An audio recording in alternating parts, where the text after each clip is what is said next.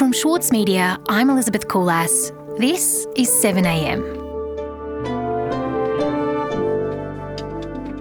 The Parents Next program was meant to help disadvantaged parents get back into work.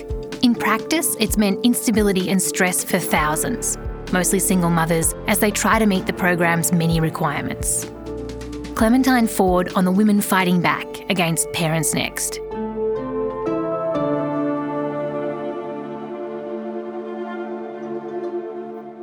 So, Clementine, can you tell me the story of the person that we're going to call Florence? Sure. I started writing this story, and one of the many women who got in touch with me was a woman named Florence. Clementine Ford is a writer. She reported on the Parents Next program for the Saturday paper. Florence is the sole mother of two children under 10, and she also is a carer for her mother, who's 88 years old and a cancer survivor. She was originally on the parenting pension, but when she was told that she would be switched to this new program, she was forced to resign her job because she had no care for her children. So now she's in the position where she's not only struggling financially, she's, you know, living in poverty with three dependents, but also she's unable to work. And she's finding that even just the day to day dealings with providers and with the system is sucking a lot of time and energy and increasing her stress. So, Florence is working, she's on a single parent payment. She gets a notification that she's going to be pushed onto this new government program. What is that program? The program's called Parents Next, and it was introduced by the LNP. It was uh, introduced by Kelly O'Dwyer's department. Without Parents Next, I don't think I'd have as much confidence to even apply for the jobs. You feel like you've got that opportunity and you feel like you've got that boost. Parents Next is working. Uh, Parents Next just showed me what steps needed to be taken to get where I wanted to go. It's described as a pre employment program, and the technical idea behind it is that parents who are receiving the parenting pension will be assisted by providers that are linked with Centrelink to engage in programs that will better enable them to enter the workforce. That's the technical idea behind it. Actually, in practice, time and their energy is being tied up in a lot of wasted resources and a lot of things that actually just aren't helping them at all. It requires parents who are on the program to prove their parenting to the system. So, parents, and it's mainly mothers, in order to draw their pension, which is now known as the Parents Next, they need to prove that they've taken their children to library hour or to swimming lessons. They need to prove that they've been engaged as active parents and that they've been seeking work. So they need to spend at least 10 hours a week either volunteering or seeking employment. And one of the obvious issues with that is that no one else has to prove their parenting. Okay, so the idea is that this program is going to take parents who have small children and ready them for the world of work before their children go into the next phase of childhood, go to school. What is the history of this as a kind of a piece of policy? Were there trials? What is the history of it as a program? The program was initially trialled in April 2016 and it was a 26 month long trial and it was initially rolled out in 10 specific areas in Australia that were chosen for their low socioeconomic disadvantage, as so many trial welfare programs are.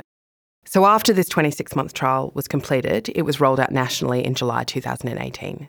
A lot of people who were informed that they were going to be shifted onto the program weren't even really aware of what the program was.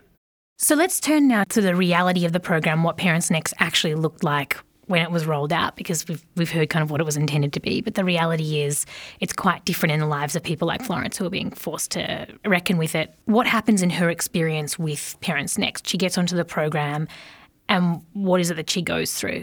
Florence's story is quite typical of many and certainly many women who contacted me.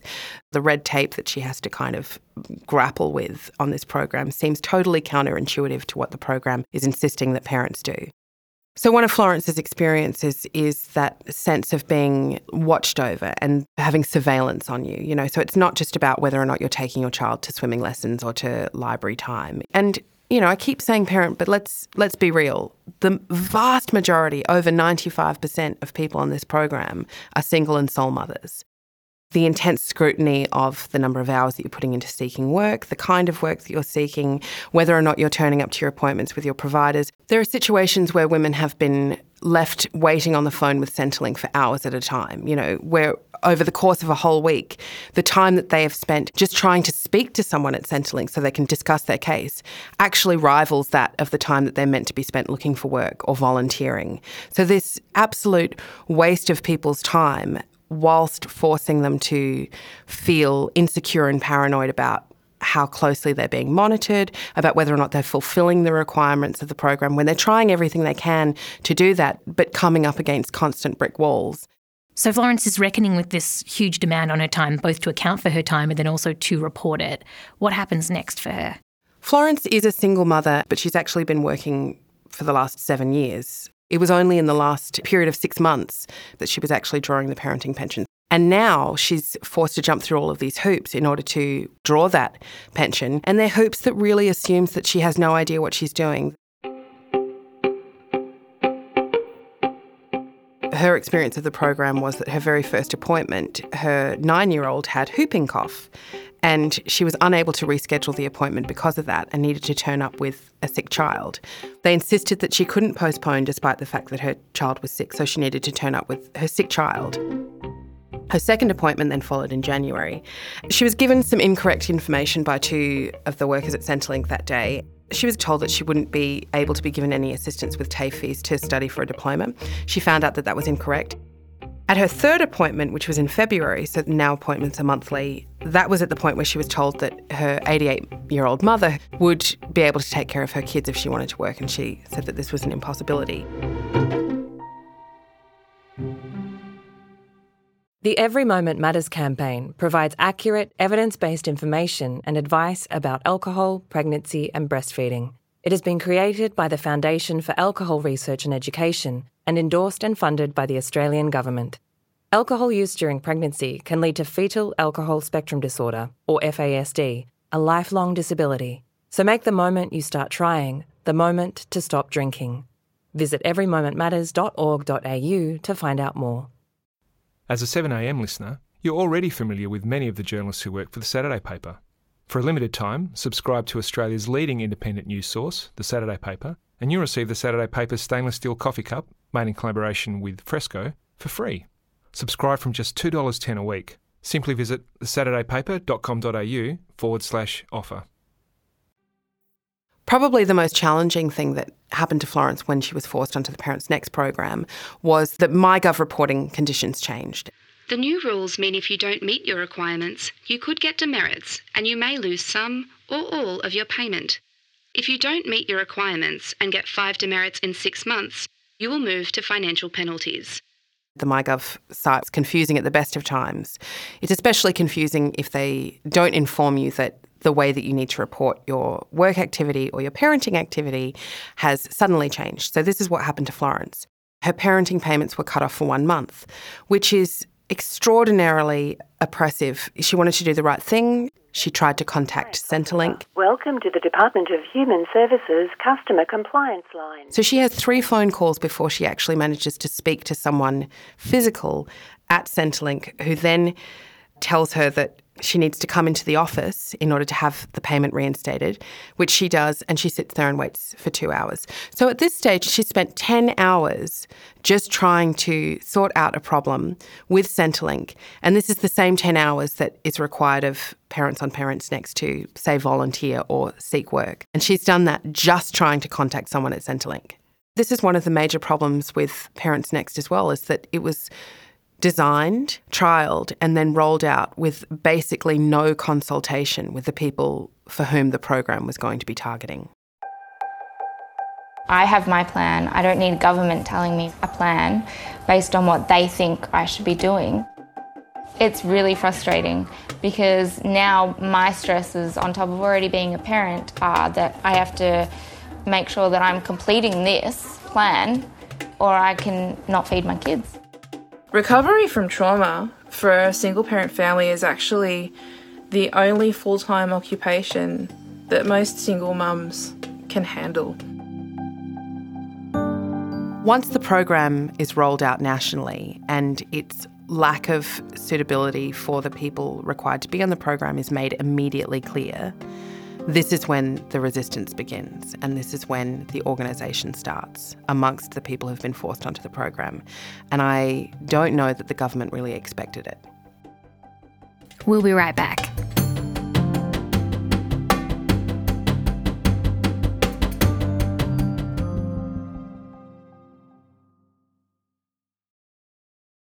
Florence and many other people are put on to Parents Next, often against their will. Their lived experience of the program is completely different to the version that's been formulated by government. What is that resistance to that program that springs up right away? What does it look like? Probably the most visible and proactive member of the resistance movement against Parents Next is a sole mother named Ella Buckland. The best thing is, I've managed to empower all these other women Yeah. who are going into their appointments and going, No, here's the section in the guidelines. I printed it out. Yeah. You have to do this. She began a change.org petition which uh, demands that the government makes Parents Next voluntary rather than compulsory.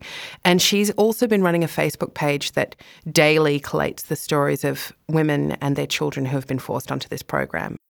Funnily enough, she actually, as someone who's been forced onto the program because of her circumstances, she actually does have a comprehensive work history and employment background. She is a former staffer for the Greens, she's a political organiser and campaigner, and she's very well placed to be able to run a campaign against a program like this.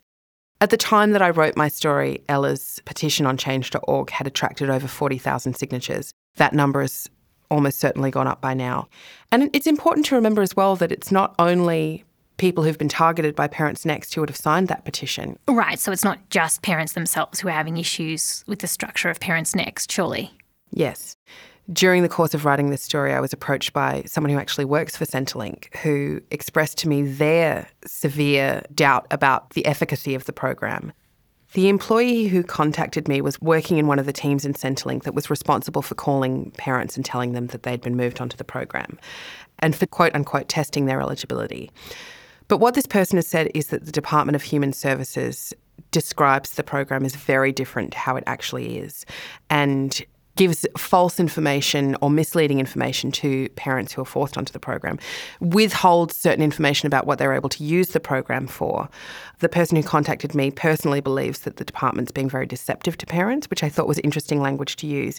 One of the interesting things that this person told me as well was they see there as being an indiscriminate hierarchy about who is forced onto the program. But one of the groups of people who seems to be automatically moved onto the program are Indigenous parents. So the assumption as well that Indigenous parents couldn't possibly have a, a work history or be uh, transferable skills or see an ability to be able to re enter the workforce without the meddling kind of influence of a system that's always been set out against them. One of the things that's important to mention is that it's the increase in fear that a lot of them are living with the increase in anxiety and fear, and the very real threat that their ability to financially provide for their children is going to be taken away from them, and they may end up homeless. So there's acknowledgement from the people within it and some people outside the system or implementing the system that it's not working. What has government done so far to reassess this program and its suitability? There was a Senate inquiry that was co sponsored by Labor and the Greens, and that was approved in December 2018. Senator Siewert. I table this petition calling for Parent Next to be made voluntary, and it's signed by 39,305 people. Thank you, Senator. And the findings of that report were handed down in March. The Senate Community Affairs References Committee ultimately recommended the Parents Next program not continue in, in its current form. Now, the coalition didn't commit to the findings of that report, and unfortunately, it appears that they will continue with the program as they originally designed it and will not consult with the people who have been forced onto that program. And what about Florence? Where is she now? For the time being, Florence's situation has not changed. She's still on Parents Next. She's still being forced to adhere to the requirements of the program, and she is one of many thousands and thousands of Australian women around the country right now who has an uncertain financial future looming over them. Clementine Ford, thank you so much. Thank you very much for having me. We'll be right back.